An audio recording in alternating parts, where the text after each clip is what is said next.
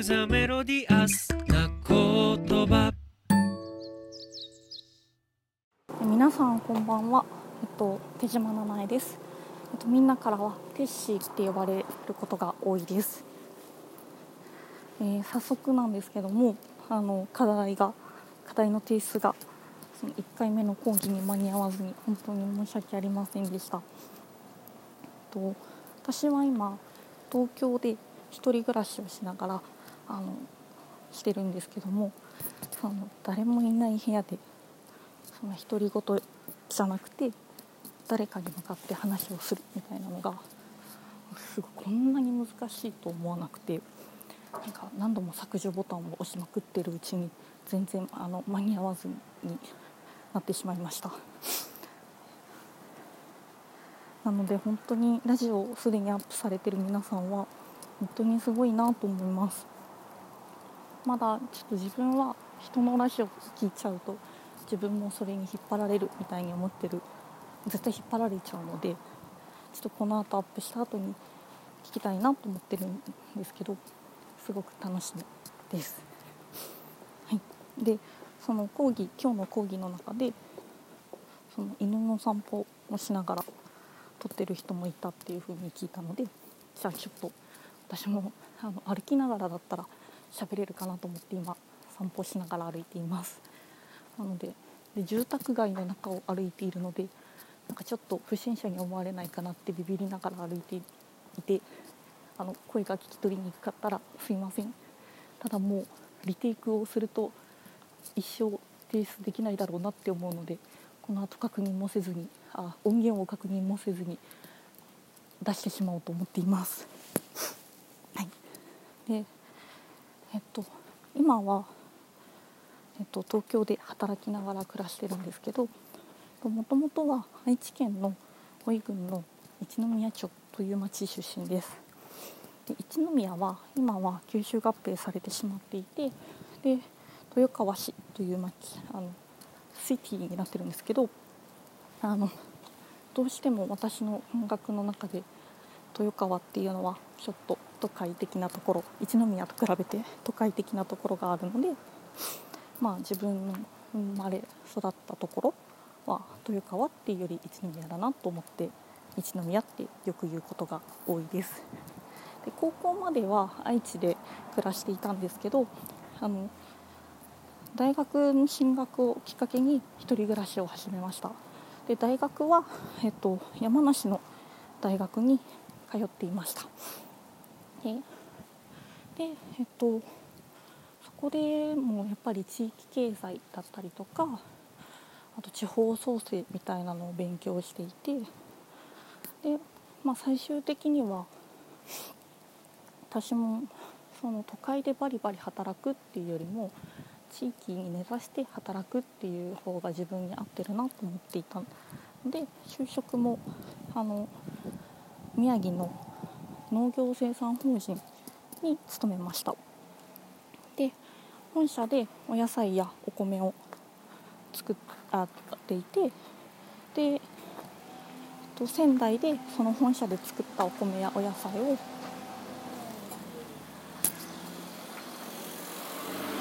と、本社で作ったお野菜とかをあの仙台の、えっと、直売所で販売したりとかあとレストラン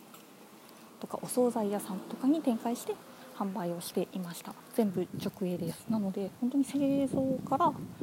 あ生産から販売までを自分たちの会社でやっているお店。当時は結構まだ農業生産法人って宮城にも何個かあったんですけど大きな会社のと組んでたりとかするところが多かったので、まあ、そういうのも珍しいっていうのがあってそこに私は勤めました。でやってるうちにやっぱりそのもっと伝えるっていう力を強くしないとあのこのままだとずっと続かないんだろうなっていうのもすごく思ってそのやっぱり美味しければ売れるとかそういうことじゃなくてこの味の良さとかを少しあそのなんていうんですか身近な人っていうよりはもう少し遠くの人とか食べたことがなくていい人とかにももっとうまく伝えるようになりたいなというようなことをすごくいろいろと考えてじゃあまあやっぱり営業力になるのかなと思いと神奈川の会社に転職をしてであのバリバリ3年間ぐらいか営業してました。で何の仕事をしてたかというとあの病院の中専門の利便施設をやっていてであの病院ってすごく面白くてその医療行為を提供するところと最も遠いところにその利便施設って言われるコンビニとかレストランとかあとカフェとかそういうものがあるので本当にその販売動線とかを考えた時に最悪な立地にあるんですよ。もう誰も気が付かないだろうなっていう場所にひっそりと置かれていたりとかもう最悪本当にあの駐車本当だったら普通は駐車場から、まあ、大きな入り口があってその脇にあったりとかすると売り上げも取れたりとかするんですけど、うん、なんか用務員さんの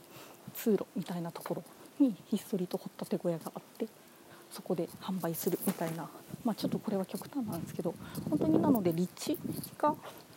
悪くて証券も限られて病院に来る人だったり病院で生活している人で証券が限られてる中で、まあ、どう売り上げを上げていくかとかどういうお店を作っていくかみたいな。で他の競合会社さんとどう差別化を図るのかみたいなのを考えて提案する仕事を3年ぐらいやってました。うん、でもう本当に北海道だったりとか千葉だったりとか北海道千葉茨城山梨かこの4つのエリアの営業担当を任せてもらっていたので、まあ、本当にほとんど家に帰ることもなくいろんな地域といろんなものに触れ合いながらあの営業活動を続けていてでまあ本当にやっぱり地域に根ざした仕事がしたいっていうのがあったので、まあ、これである程度営業の、まあ、本当にひよっこですけど営業ってこういうことなんだなっていうことを学べたりとかあとはこの店舗っていう場を作るにはどういう手はずがいるんだみたいなのを学んだので、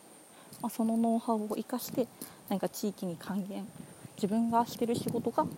地域に還元できる会社で働きたいと思って今の会社にいます。で今の会社ではその道の駅とかアンテナショップとかそういうものを作ったりとかあと作った後に運営どういうふうにしたら黒字になるのかとかそういうことをしていますそういうお手伝いをしていますでもそうですね。例えば山形県の河北町っていうところはあの山形のあのよくいるゆるキャラのほっぺた部分ぐらいに河北町ってあって、まあ、隣には最近将棋とかあの藤井君のおかげで将棋も有名になってきたんですけど将棋の駒を作ってる天童とかあと東根とかそういう町があの温泉か温泉街の東根温泉とかがある東根だったりとかまあそういう町のすぐそばにある河北町という町なんですけどあのもう本当にさくらんぼとかあの最上川の綺麗な川ともう広大な土豊かな土があるので本当にお米も美味しいしさくらんぼだったりとかぶどうだったりとかいろんな果樹が取れるんですけどそういうのもすごく美味しくてで本当に人も個性的な人 がすごく揃っている街ですごくあの魅力的な街なのでいつか皆さんにも来ていただきあ行っていただきたいなと思います。で河北町だとそのまあやっぱりこのままだと高齢化が進んでその河北町内のマーケットだけだといつかは廃業する会社さんもどんどん増えてきてしまうから河北町外のマーケットにもちゃんと進出できるように販売営業の拠点を作りたいっていうことであのアンテナショップを東京の三軒茶屋に作りました。なんかあの銀座とかが主流なんですけど、まあ、ちょっと銀あのどうしても町の行政予算をつけずに運営するっていうのが河北の中でちょっと大きなルールとしてルールというか、まあ、自分たちの目標としてあったので、まあ、銀座みたいな高いところで家賃は出せないのでまあいろいろなご縁もあって三軒茶屋に作りました。でそうですね。なのでそういう、まあ、作るお手伝いとかあとまあ今もあの運営のどういうふうにしてったらもっと売り上げが伸ばせるのかみたいなところの一緒にあの河北の方々と考えながら仕事をしています。でどうして参加したかっていうと純粋にあの本当に面白そうだなと思ってその地域の編集っていう軸に集まる人に出会いたいっていうふうに思ったし、ま、そういう方々と一緒に学び合うって絶対に面白いよねって思ったのであの参加しました。であとは本当にその今悩んでることとかにもつながるんですけどその最終的には、まあ、私は宮城に戻りたいと思ってるんですがその時に本当に1社目でいた時みたいにその地域に入り込む仕事をするのか。それとも今の仕事みたいにそういう外からお手伝いをする仕事にするのかみたいなのをちょっと悩んでいたりとかしてどっちもすごく面白いしどっちも魅力的なのでどっちも捨てがたいなっていうのもあるんですけどなんかそうですね。あるのでちょっとなんかどうしてったらいいのかなみたいなのを皆さんのお話とかも聞きながら自分はどうしたいのかっていうのを決めていきたいなと思っています。うん、なんかすごく自分のことを語るのが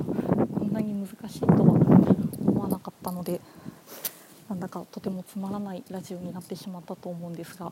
最後まで聞いていただきありがとうございましたそうですねなんか多分ちょっと皆さんとは違ってズルをしてしまったのかなって思うところもあるんですけどやっぱこう家でこう顔が見えない人に話すっていうよりも一回ちょっと講義に出てしまったのでなんとなく語る語りかけるイメージを持ってお話ができたのでちょっとなんか、まあ、それに歩きながらも喋れたのでなんかすごくあのストップボタンを押さずに13分超えることができました。ただちょっと今思っているのは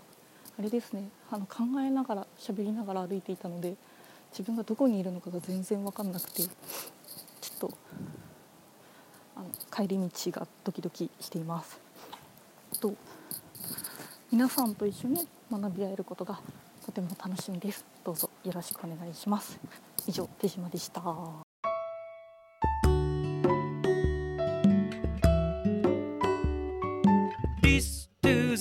リ